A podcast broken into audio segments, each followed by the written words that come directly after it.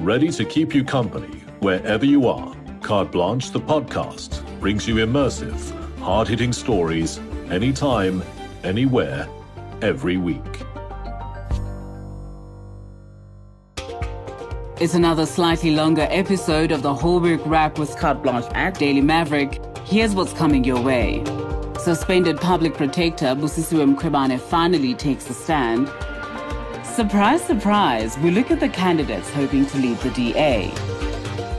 And yet another child dies in a pit toilet. When will this end? Must be the worst nightmare. And I do wish that we as a nation pause more carefully every time one of these cases happens.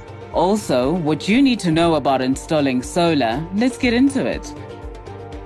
Welcome to another episode of the Whole Week Wrap with Daily Maverick, where we try to make sense of the news beyond the headlines. I'm Sneekethu Weslanze, and I'm joined by Ferial Haffajee, Associate Editor at Daily Maverick. How are you, Ferial? How's your week been? How are things?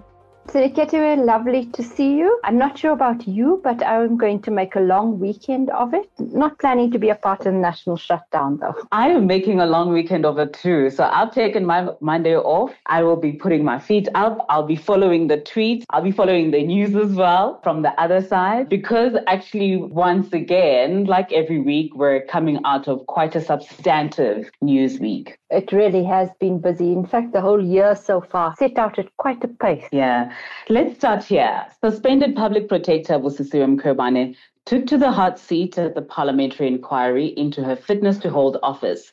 We've all been waiting for this moment, and I'm sure she's been waiting as well, to tell her side of the story. She started by saying that her troubles began when she touched the untouchables. What did she mean by that? I guess if you look at the tenure of our public protector, what she meant by that is that her investigation into the President Cyril Ramaphosa and the funding of his 2017 campaign to become ANC leader was touching the untouchables. Then also her CIEX investigation into what happened to the lifeboat payment made by the SARS to a bank that went under a very long time ago was another example of her touching the untouchables. She also said that the inquiry is a political witch hunt by the DA and the ANC. Quite a loaded statement to make. Extremely loaded statement. I suppose the counter view to that one is that so many of the public protector's reports have been found wanting in the courts, and on several occasions, personal costs orders have been made against us. Now, judges are very, very hesitant to do that because it can have a chilling effect on people who come before the courts. So I think they would have done so with due consideration. Probably that's what she was talking about. I think I was shocked when she said that it had become fashionable for judges to slap her with personal cost orders. And she was also frank that these were painful for her and also that she actually doesn't have the money to pay for these. I'm sure that she doesn't. They're quite hefty and substantial cost orders made against her. But if you read them, they were made with due consideration because mm. what the judges argued that these were fallacious cases being brought before them and that the base document upon which they were being brought, usually the reports of the public protector, the work hadn't been substantially done on those. Quite often she gets caught up in political rhetoric. One of the things that she has said is that the inquiry is a racially motivated campaign born out of the fear of real change. I suppose I, I might just come out and say it is that um, the nomination of our public protector, it came from a political quarter. It came out mm. of the office of the former president, Jacob Zuma. We've never been apprised of which official in that office brought it. Then there have been numerous accounts to show that the public protector's office was still highly, highly influenced by a certain faction of the state security agency. So I think that there are real questions to be asked about the motivations, the independence, and the ability to work independently by our public mm. protector And unfortunately, we come from a history and a present where you see factionalized interests, be it at intelligence, be it of our Chapter 9 institutions, be it of the Hawks, the crime intelligence operations of the SA Police Service. It was all part of the state capture story. Now, you can't say so about the Public Protector's Office, but I yeah. do think that many of the battles she chose to fight and many of the cases that have now come to this point do suggest a factionalism in that office. Now, I have to say the other side of the story from her former spokesperson is that if you look at the universe of her findings, most of them are about poor and disempowered South Africans, yes. mainly in the rural areas. So it's not true that the only thing she did was to make these highly political findings as she did, but it is a large part of her work. And I think those are fair questions to be asked about her. And it's going to be important for our democracy to keep this office objective, independent, but also credible as well. So far in her testimony, has she made a compelling case that she is fit to be public protector? No, I don't think she has. I do think that her case hasn't been helped by the antiques of her advocate Dali Mpofu. Hmm. Um, and we can debate that if you like. I don't think he's helped her with a dispassionate account of her work, which I've seen her spokespeople and her officials do in much better ways. In fact, I don't think it assisted that he went on the attack on her predecessor, yes. Madonsela, winning them both absolutely no favors either at Parliament or in the wider court of public opinion. Now, moving on to another major story that came out the Democratic Alliance will hold its National Congress next month. The official opposition will be choosing its new leaders. We were all caught by surprise when one name showed up on all the positions that will be contested. It's a name that none of us have ever heard of, and that is Lungile Penyane. Who I is she? Lady. Huh? What do we know about her? In fact, we didn't know her until recently. And in the true spirit of Thuma Mina, she's put up a hand for all the positions. I love my colleague Queen Masuabi did a profile on her because obviously she's been talk of the town for the week. Yes. She's bona fide DA member and she's put up her hand saying, I want to lead. And then she hasn't only put up her hand for one position, she's put them up across the board. I do think she was making a statement about black leadership in the party, and mm. I look very forward to seeing how far she's going to get um, come April. It does look like some of the other candidates were not making symbolic statements, but they actually came from constituencies. It was an audacious move, and you do want yes. to see more political officials doing things like this, putting their hands up when they don't agree with the direction the of their parties. Lungile does say that she wants to help improve the organization, that she hopes to inspire more women and the youth to play a bigger role in South African politics. I do have up here the poster on the Daily Maverick website where they announced um, the positions and the yes. different candidates. We have under federal leader John Steenhuisen, Lungile Penyane, and Mpho Phalatse. How would you say um, she stands between the other two candidates? What are her chances there? Sad to say, a no hoper. So this isn't a poll of the public; it's a poll of the party leadership. Yes. And when last I checked, if you look at the construction on who will vote in April, it feels to me like John Steenhuisen is a shoe in, and that even up against a marvelous candidate like Mpho Phalatse, mm. he still got the bulk of support within the party. The other position that we will all be looking at is chairperson of the Federal Council. And the two candidates there, we have Helen Zille, an institution on her own, against Lungile Penyane. And I think this is a no brainer. so, you know, I really wish um, that Ms. Penyane would win that job. Um, I do, I mean, I don't understand what has happened to Helen Zille, but yeah. she's become not the progressive force that she has been, and that she seems to have become more conservative. It was alarming to me that she partnered with and has been amplifying the views of Dr. Aseem Malhotra, the anti vaxxer cardiologist from the US who's been um, out here doing the rounds. I was also really stunned to find out in 2021 that it was Ms. Zille who put the kibosh on an ANC DA coalition in Johannesburg, which I think would have been much better for those of us who live here than the current monster coalitions which we now have in Gauteng.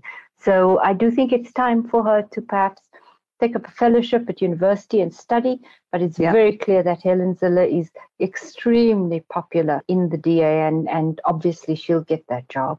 Obviously. Our next story, Ferial, and this one really, really, really gets me vexed because it's another reminder of the indignity of poverty. A four year old girl in the Eastern Cape, Langalam Viki, has drowned in a pit toilet.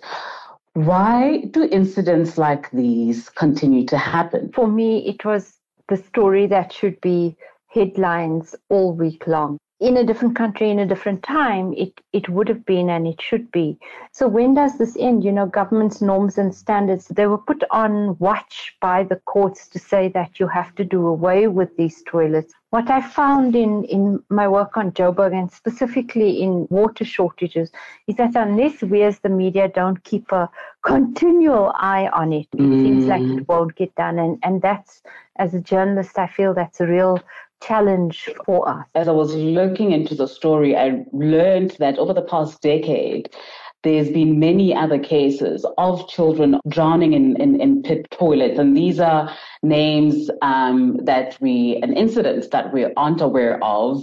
We do know of the Michael Komape case because that went all the way to the yes. Constitutional Court. But I think also another thing that was shocking for me in this case is that Langalami didn't come home on Monday. And so the mom was out looking for her and she was only discovered on the Tuesday.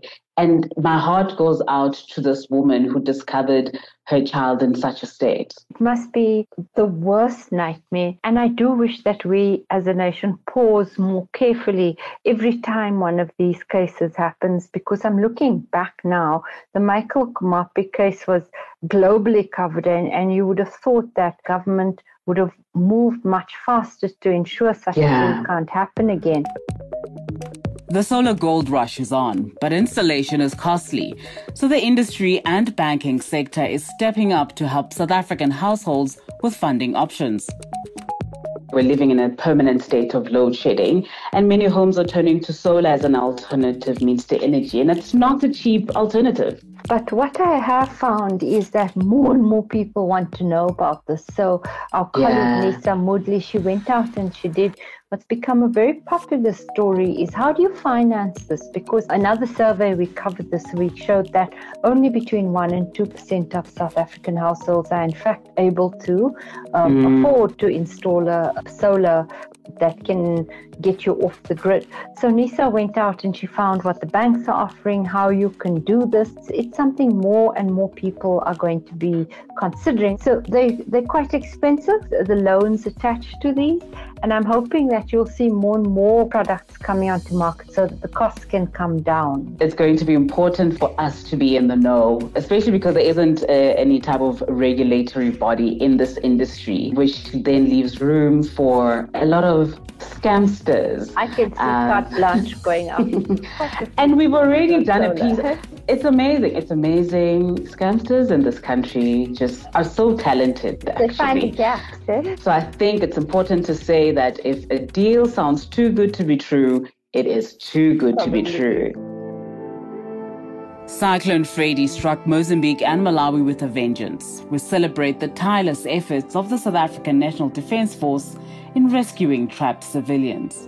A positive story which comes out of a disaster situation. This was the rescue that happened in Cabo Delgado in Mozambique following Cyclone Freddy that battered Mozambique, Madagascar, and Malawi. The death toll from that natural disaster keeps increasing. We've heard that the rains that have come from that cyclone it's six months of rain within six days. That's a, that's crazy. I mean, Malawi really took the brunt of this, and I was really interested to read my colleague Peter Fabricius's good news story because I felt like we were so starved of it this week of how somebody had been saved by SANDF and the images really told us. Have you seen the pictures? I it's incredible. It. I mean, they oh my god! But it was absolutely heartwarming to see one of our soldiers going down and picking up the person who had in been those raging waters. It mm. almost reminds, it took me back to the time when that, uh, the lady, it was in Mozambique as well. Yes, yes. Maybe about uh, 20 years ago now or more, yes. who gave birth during that rescue. And really the images of this event now, that river is full beyond brim. The waters are raging and it's just, it's incredible.